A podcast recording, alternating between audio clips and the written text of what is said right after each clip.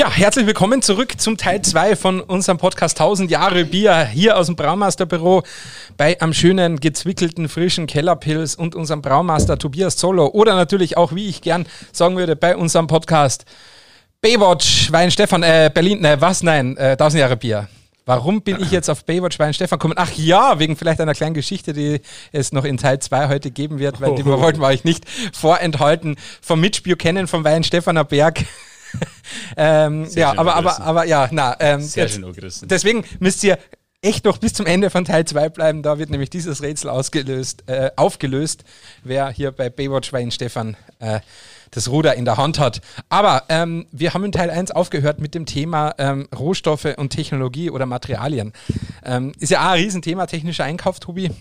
Also ähm, sei es nicht nur die Instandhaltung ein Thema, sondern auch einfach neue Tanks, neues Equipment, neue Pumpen, neue Gebrauchsmaterialien, sei es der Leim für die Etiketten, sei es äh, Reinigungsmittel, also sei es Lauge und Säure für die ZIP-Anlagen etc. pp. Und natürlich dann auch, ähm, was jeder natürlich weiß, der Einkauf Malz und Hopfen. Ja?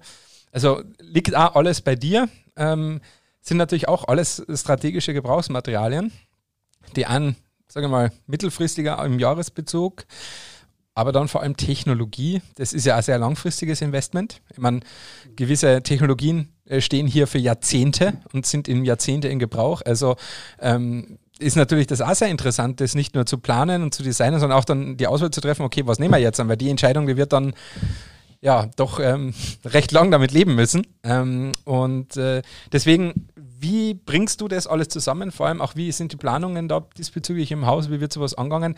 Vor allem, es ist ja bei uns ein bisschen eine besondere Situation, weil wir sind ja hier alles im denkmalgeschützten Bereich. Wir können nicht einfach ein neues Gebäude neben hinstellen. Ja, also da ist nämlich Universität. Ich meine, ich werde für einen neuen Lagerkeller würde ich sofort einen Hörsaal opfern, aber mich fragt ja keiner. Ja. Aber, ähm, nicht, aber nicht einen Hörsaal 13, oder? nicht einen Hörsaal 13, nein. ähm, aber ähm, ja, also ist ja natürlich das auch eine besondere Herausforderung, weil die der Platz ist begrenzt, ähm, die Infrastruktur ist nicht veränderbar aufgrund der, der Historie und der Denkmalschutzes. Wie gehst du das an? Ist, ja. äh, ist das nervig? Hörsaal 13 ist das Bräustübel, nur für alle Zuhörer, gell? deswegen, okay. damit, damit äh, nehme ich mich wieder zurück. Ja, das ist wirklich eine sehr komplexe Frage und du hast vollkommen recht. Also wir haben da ähm, sehr viele Herausforderungen. Einerseits natürlich am Berg, aber das ist klar, wenn wir hier irgendwas bauen, irgendwas machen, also Technologie, wollen wir natürlich die neueste Technologie die es gibt. Also wir haben ja da den riesen Standardvorteil hier in, in, äh, in, Bayern oder in Freising in der Umgebung, also speziell in Weinstefan. Also wir haben da die Uni vor, vor Ort, mit denen wir uns äh, quasi Zugang oder erste Informationen zu neuesten äh, Forschung, Wissenschaft, Stand der Technik haben. Wir haben einige ja, Maschinenanlagenbauer in Bayern, sehr viele, sogar in Freising.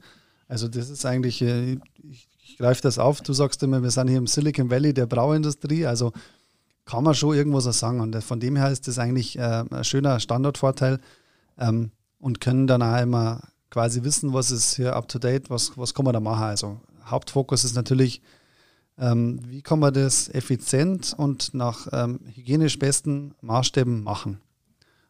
Unsere Vorgabe ist immer, wir haben unsere Rezepte oder unsere Philosophie, wir haben unseren Geschmack, den wir beibehalten wollen also ein kleines Beispiel, wir haben natürlich noch Zweimalsverfahren, Dekoktion, dass wir wirklich ähm, ähm, einfach einen anderen Geschmack in unser Bier reinbringen. Deshalb machen wir die ganze Geschichte, vor allem beim, beim Weißbier. Da brauchst du natürlich dann zwei Haferl im Sudas und, und nicht bloß ein Maispfanne. Das ist uns dann wichtig, dass wir das haben und kriegen dann entsprechend das Equipment von den Anlagenherstellern so, wie es wir brauchen. Aber wenn wir natürlich hier bauen, wie du gesagt hast, im denkmalgeschützten Bereich, im Berg drin, am Berg oben, wenn wir da was machen, dann ist das auch ganz viel äh, Überzeugungsarbeit oder, oder Gespräche mit, mit den entsprechenden Ämtern. Wir haben ja immer eigentlich grundsätzlich das gleiche Interesse, weil erstens einmal nutzen wir es so weiter, wie es gedacht war, seit den letzten tausend Jahren, also weiterhin als Braubetrieb. Und wir wollen diesen Standard ja erhalten. Das, das ist ja ein schön, dass man hier sein kann. Das ist ja, ich sage immer wieder, hey, wir können hier brauen, wo vor knapp 1000 Jahre der Corbinian schon braut hat, unser Gründungsvater, und, und da können wir jetzt auch brauen. Also es ist ja eigentlich auch, auch was Besonderes. Also wir wollen das ja erhalten und, und erhalten. Aber das ist halt mehr, oft ist mehr Gebäudesanierung und wie wirklich Equipment einbauen. Also da meine, das ist halt schon ein Unterschied, ob, ob eine Brauerei gelernt, ja. aus am Altstadtbereich wie, weiß nicht, München oder andere Großstadt, ja, weil die sagen, ja, logistisch ist das da jetzt in der Altstadt oder in der Innenstadt Problem. Wir gehen an die Stadtgrenze und machen Greenfield Brauerei. In perfekten Maßstäben ziehen wir da einfach eine, ja, eine Brauerei hoch und haben perfekte Logistik, perfekte Wege, alles ist durchgeplant. Ist natürlich nett.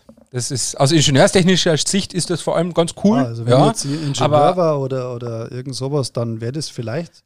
Aber äh, ich sage jetzt mal, der Spirit ist natürlich schon ein anderer, wenn man noch so in seinem historischen Gemäuer ist. Also teilweise, richtig. wo du mal mit mir hinten eingegangen bist in die alten Keller. Du hast Angst gehabt, dass ja. du nicht mehr rausfindest, gell? Echt?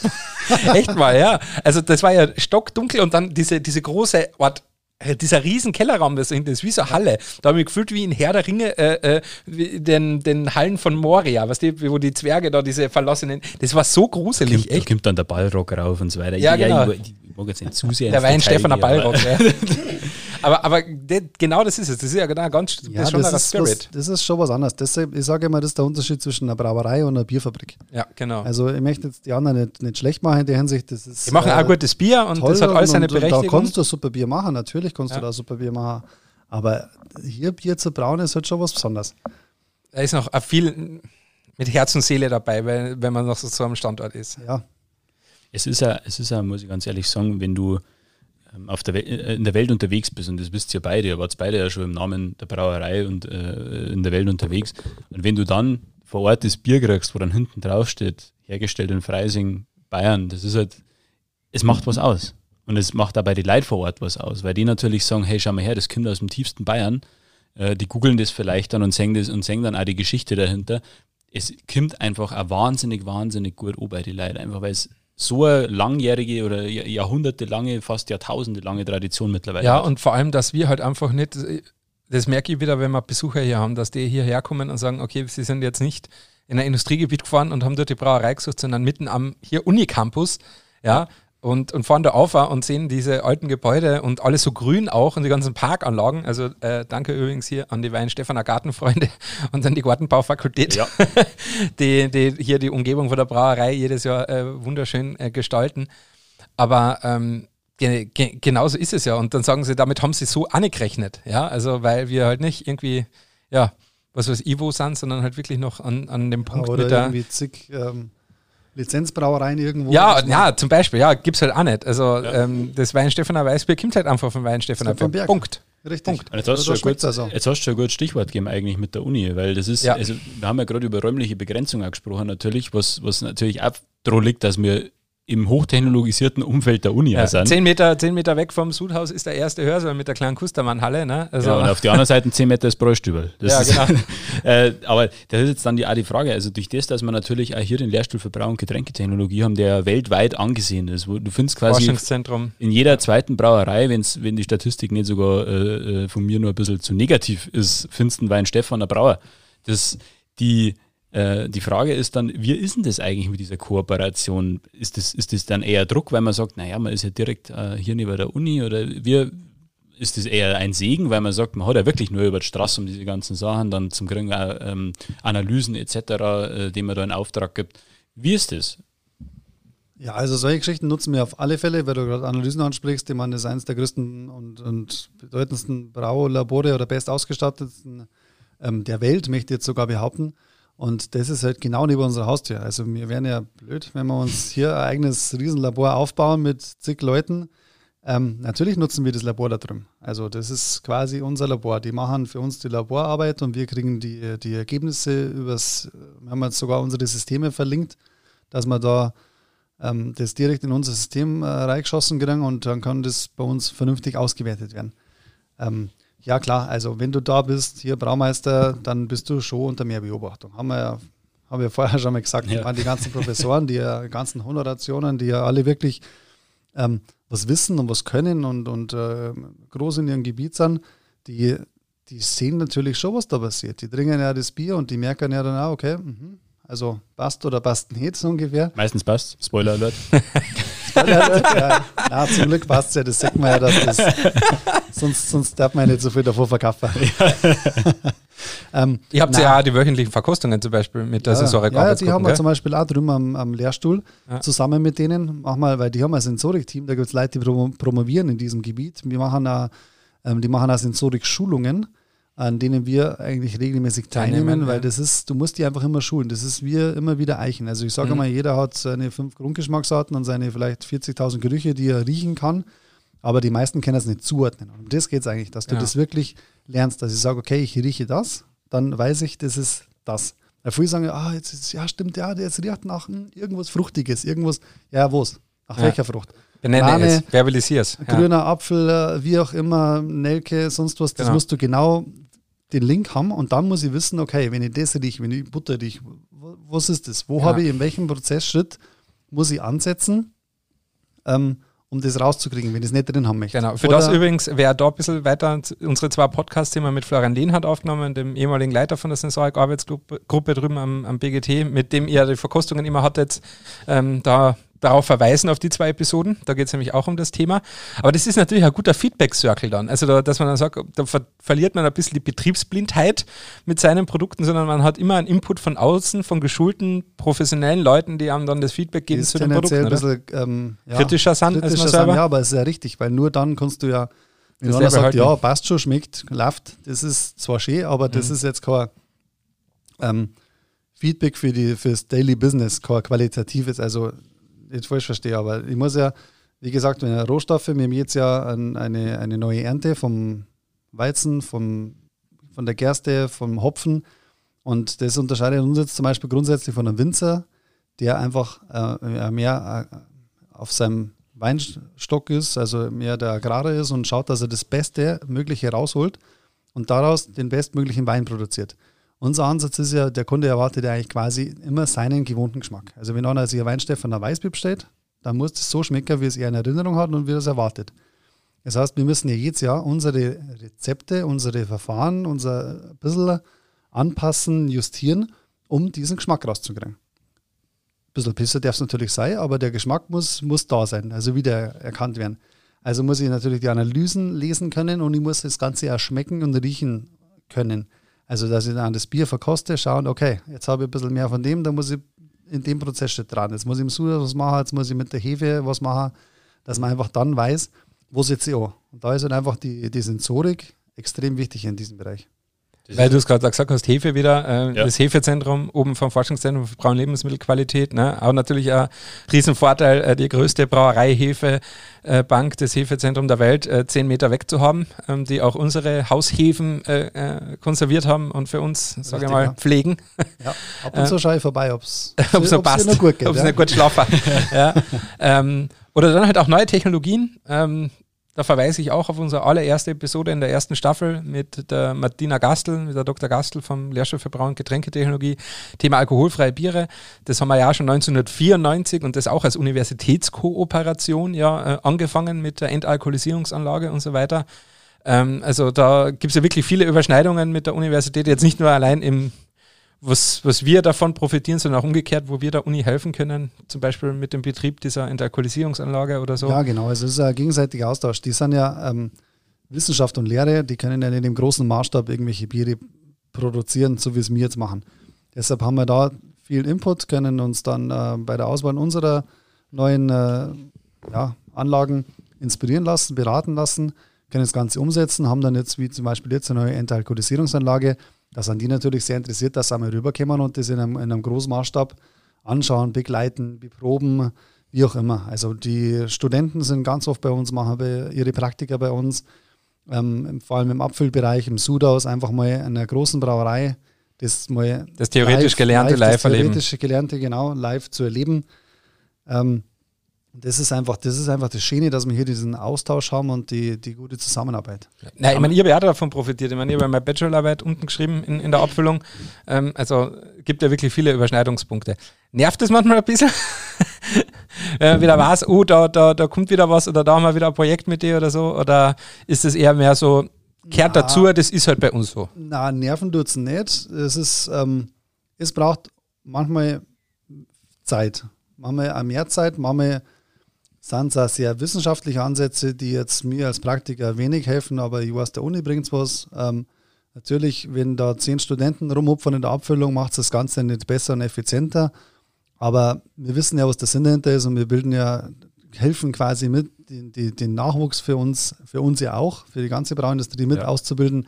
Also es macht ja Sinn, das Ganze zu machen. Es ist nicht so, dass das Einbahnstraße ist, dass ich mir nur die Vorteile mhm. rausziehe, sondern das ist ja Geben und Nehmen. Also wie gesagt, eine partnerschaftliche Zusammenarbeit. Es ist halt einfach unsere Pflicht hier. Das auch. Und ja.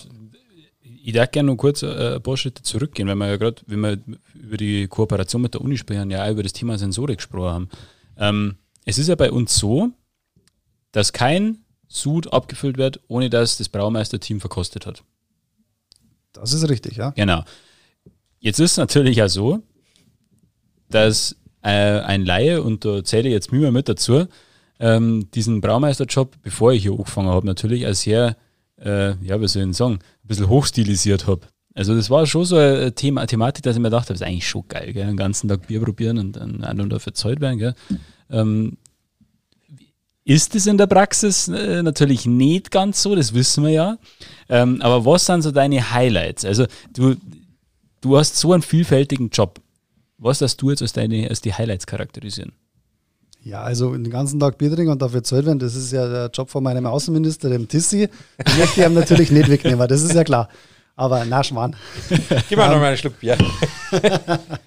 ähm, na, Schmarrn. Also, was halt, was halt wichtig ist, um auf die Sensorik zurückzukommen, durch das, dass wir trainiert sind, brauchen wir jetzt da nicht ein Heuwe, um das zu testen, sondern da reichen, ja. äh, reicht ein Schluck, reicht da. Also, wir haben da so kleine Verkostungsbecherle, wie der Schnapsglasel, kann man sich das vorstellen da reicht ein winziger Schluck, dass, dass ich weiß, es passt oder es passt nicht oder es braucht nur einen ja. Tag oder eine Woche oder wie auch immer. Aber es ist einfach extrem wichtig und das ist auch der Vorteil hier mit unserem Verfahren. Wir können wirklich, ich möchte einfach sicher sein, dass das Bier passt, bevor es auf die lange Reise nach Amerika, Australien, sonst wohin geht. Jetzt stell, stell dir vor, das ist acht Wochen irgendwo auf den Ozean, kommt dort an und dann sagen die, boah, kannst nicht saufen.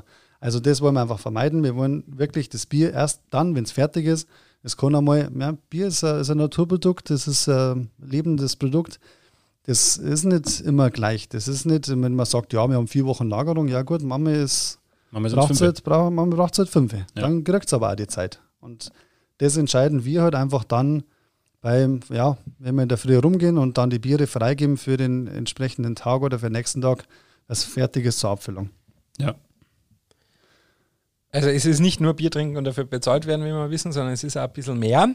Aber ich glaube, was den Braumeister in Wein Stefan ein bisschen unterscheidet von anderen Braumeisterjobs, ist, ähm, dass wir natürlich sehr stark exportorientiert sind, in so viele verschiedene Länder sind und dass du als Braumeister aber auch, glaube ich, überdurchschnittlich viel mit Kunden zu tun hast. Also dass du ja sicher auch sehr viel Kundenkontakt hast und ähm, dann hast du auch, ähm, sage mal, nicht nur deine Kunden jetzt an zum Beispiel, wenn du jetzt mit Lieferanten oder so zu tun hast, sondern halt auch mit direkt unseren Brauereikunden äh, ja, im Kontakt bist, die mal abbesuchst, einmal draußen bist bei dir, in Südtirol, ja, oder einmal in Amerika gewesen. Ähm, das gibt dem Job bei uns, glaube ich, auch einen speziellen Touch. Und ähm, wir haben äh, vor einiger Zeit waren wir wieder ein paar Südtiroler bei uns ja da, da haben wir uns ja äh, sehr intensiv um die gekümmert. Das war ja auch sehr nett, Gatto, da hast du dann auch ein paar nette Geschichten erzählt, wie es so ist in Südtirol, wenn man dort ist. Da warst du ja schon mal des Öfteren und hast die Brauerei dort vertreten. Ähm, jetzt ist natürlich die Frage für mich und für unsere Leiter draußen, was macht denn ein Braumaster, der eigentlich eine Brauerei schmeißt? Beim Kunden draußen und vor allem erzähl uns die Baywatch-Geschichte. Auf die ist er ganz weiß, gell? Auf die bin ja. ich weiß. Ja, na, wie du schon gesagt hast, Südtirol, ähm, ich war in Australien, in Amerika, in ähm, Norwegen, Schweden, also das ist, das ist natürlich super, also dass man das überhaupt machen kann, das, das macht ja auch Spaß, dass man das machen kann. Es ist zwar jetzt nicht, nicht äh, bezahlter Urlaub oder, oder wie man das so will, sondern du machst das ja auch des Öfteren, also das ist ja dein Hauptjob, das ist schon auch ähm, ja, man muss schon was machen. Vor allen Dingen, egal wo man ist, die Leute sagen, wow, jetzt ist er da. Und jetzt möchte ich alles wissen und alles fragen.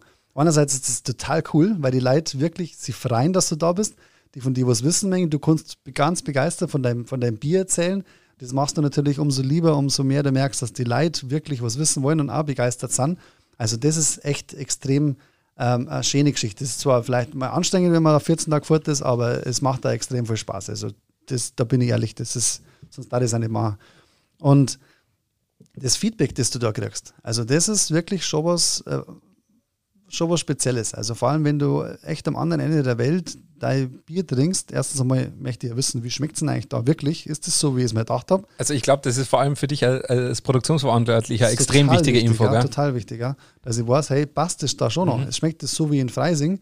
Und ich, mein, ich war echt mehr als positiv überrascht, dass selbst irgendwo in Australien. Sicher ähm, manchmal nervös, oder? Ja, natürlich. Du gehst rein und denkst, wow, jetzt bin ich gespannt, wo haben sie das Fassel schon gescheit gelagert, dass das da nicht heißt. Ich habe gesehen, wie es von, einem, von einer lokalen Brauerei in Australien sind die rumgefahren mit einem, mit einem Pickup-LKW. Also wirklich ein LKW, wo die Plane hier unten war. Es war auch schon wie ein Pickup. Da waren hinten die, die ähm, Edelstahlfassel draufgestanden.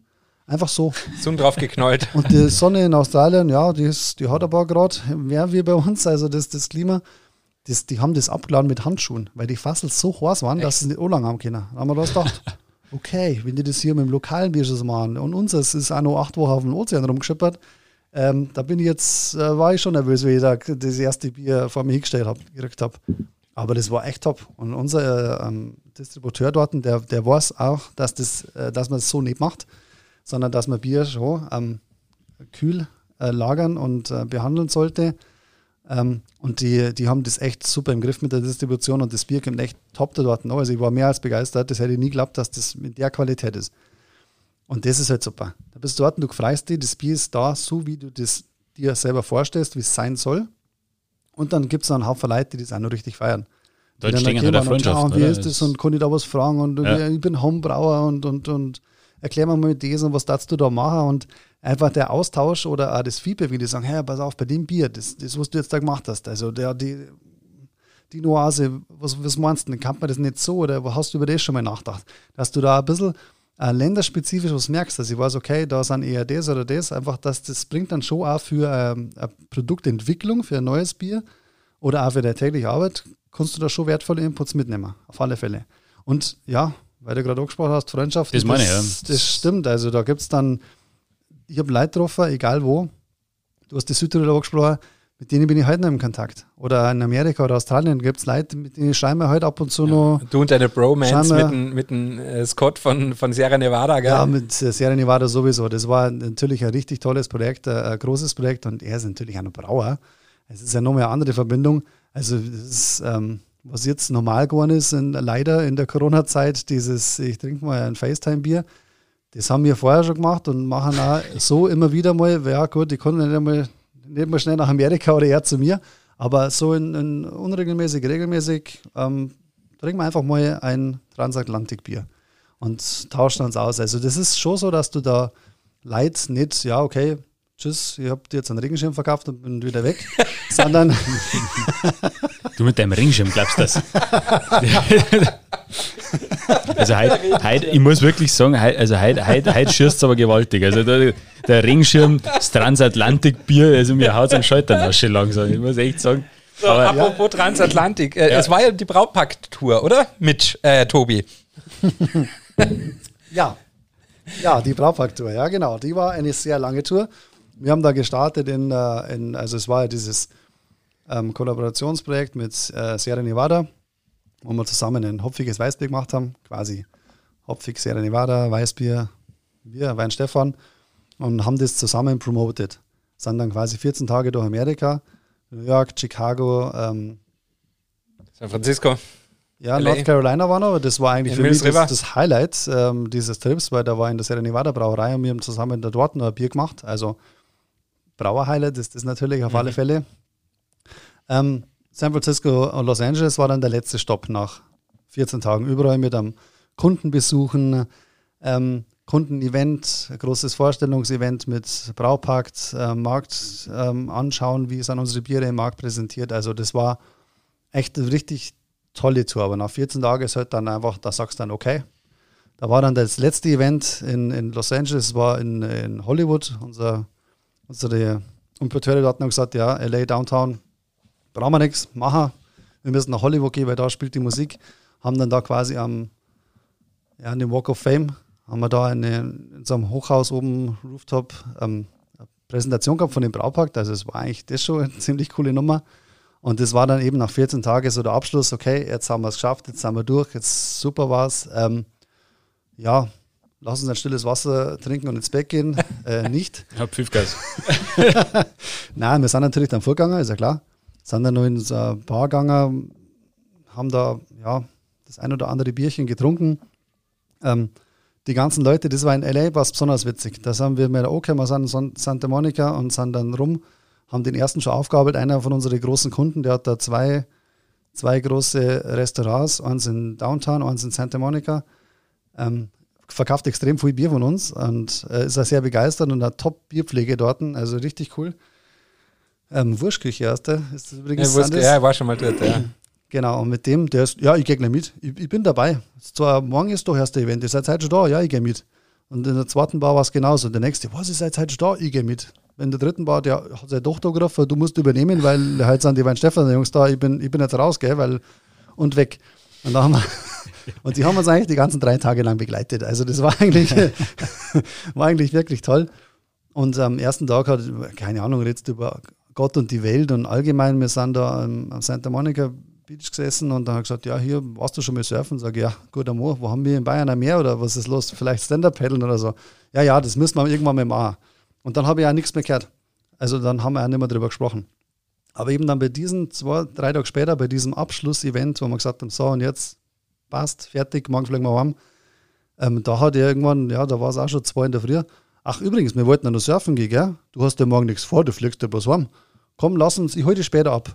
Sage ich, wie später? Ja, um 6 Uhr. Jetzt ist es 2. Ja, ja, deswegen sage ich ja später und nicht morgen. Er dachte, ja, ja, ist okay. Er dachte, wir sind irgendwann heim. Er dachte, ja, ja, bis du es halt so denkst, passt schon. Dann hat der Typ einfach wirklich um 6 Uhr angerufen. Ja, ich stehe vor der Tür, das Auto ist gepackt. Ja, das macht dann Spaß, gell? Schau jetzt am Fenster runter. Er hat schon gehupt, dass die ganze Straße aufgewacht ist, weil wir haben da so, so ein Airbnb-Haus gehabt. Und dann, ja, aber ich dachte, okay, passt runter ins Auto eingestiegen. Dann haben wir gesagt, ja, wir haben gesagt, wir gehen es schaffen. Also ich musste das schon einmal sagen, wenn du da bist. Und ja, wir haben uns ja gut verstanden.